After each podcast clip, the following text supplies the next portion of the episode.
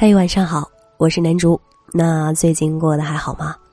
找到我可以关注公众微信“南竹姑娘”，新浪微博“南竹姑娘的小尾巴”。每天晚上我会用一段声音陪你入睡。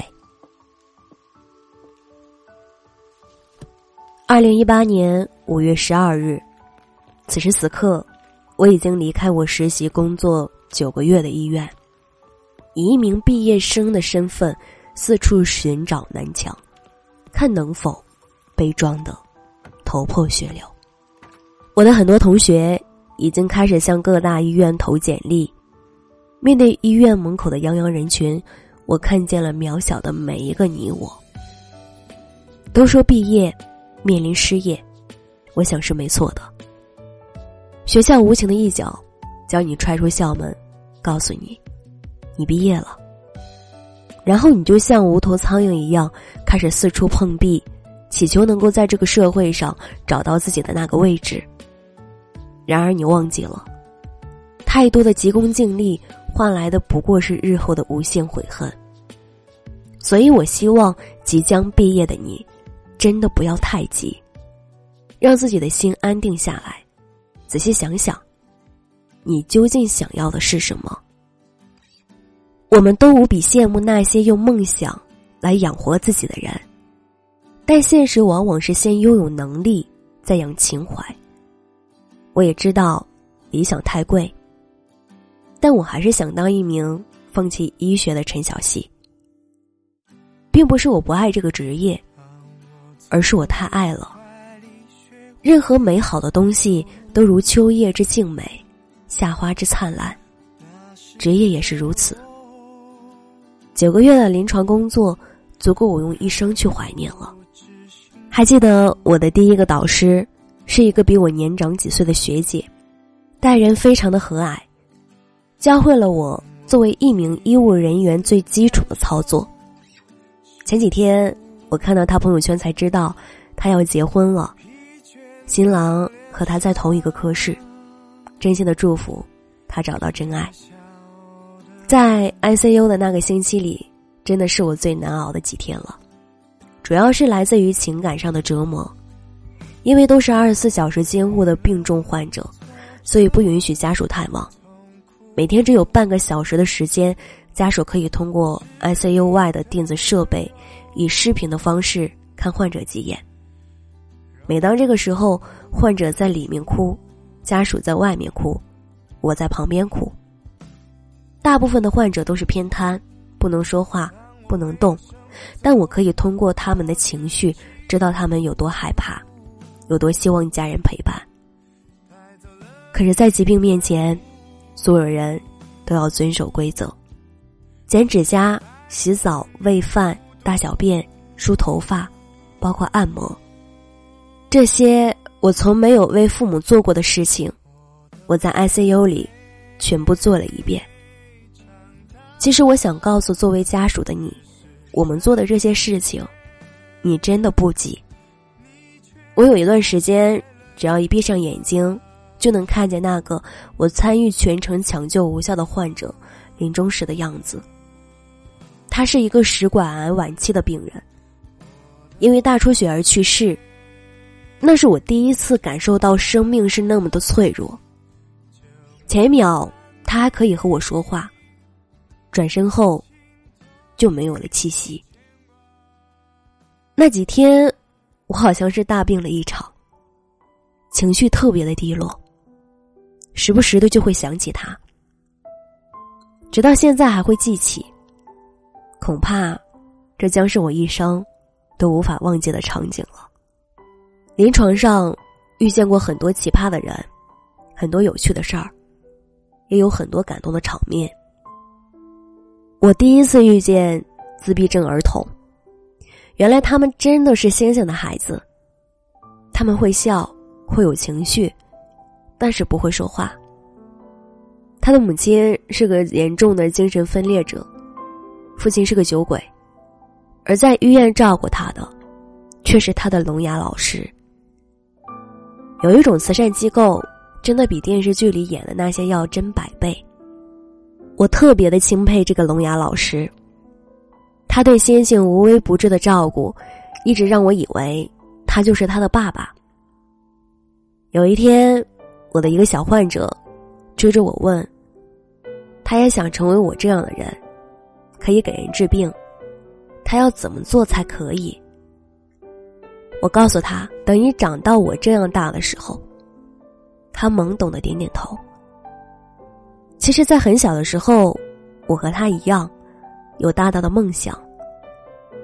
但是有一天，当梦想成真了，我却不希望继续实现梦想了，因为从来没有实现的梦才能够称为梦想，实现的都叫现实。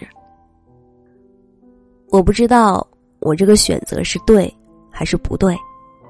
但我总希望，把我遇见的这些美好，全部封存起来，时不时的拿出来晾一晾、晒一晒。我觉得就很满足了。我之所以离开，是因为过于热爱。我毕业了，特别感谢这九个月以来，我的老师们对我的悉心教导和关照。也感谢我的同窗好友们对我的理解与包容，还有一起拼搏考护资的伙伴们。我相信你们终将能成为那个最美丽的天使。今天是国际护士节，在这里要说一声，我亲爱的你们，节日快乐！同样，我也希望每一个。看到、听到这篇文章的你，请给予医护工作者在工作中最起码的尊重。那有些事情，我们真的无能为力。没有翅膀的天使，都是如此的普通。我们都是被父母宠溺的公主，都曾拧不开瓶盖，都是害羞的小姑娘。可是自从进了医院之后，我们是战斗士，我们是打不死的小强。我们的眼里只有生命和器官。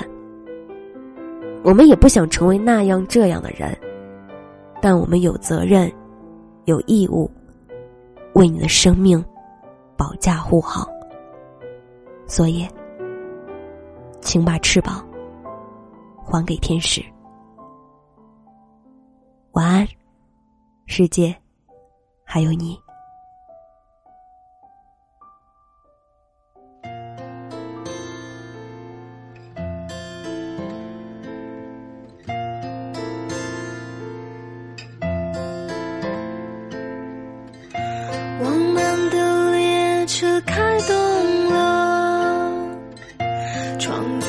现你的轮廓，而我决定放弃。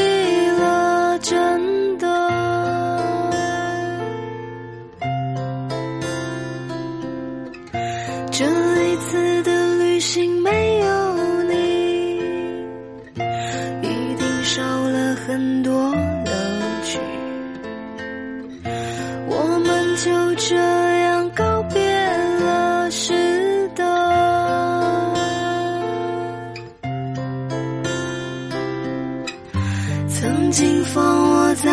手心，给我温柔承诺。曾经我们都太年轻了，不懂幸福很脆弱。我会把你送我的好好守着，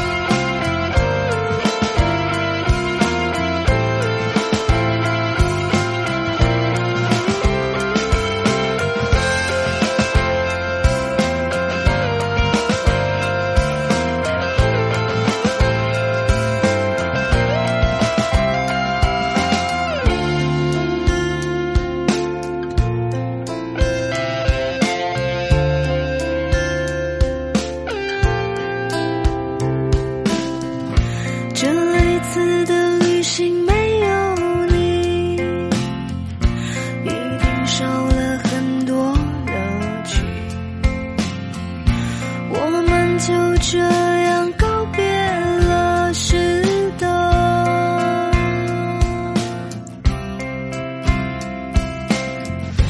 曾经放我在你手心。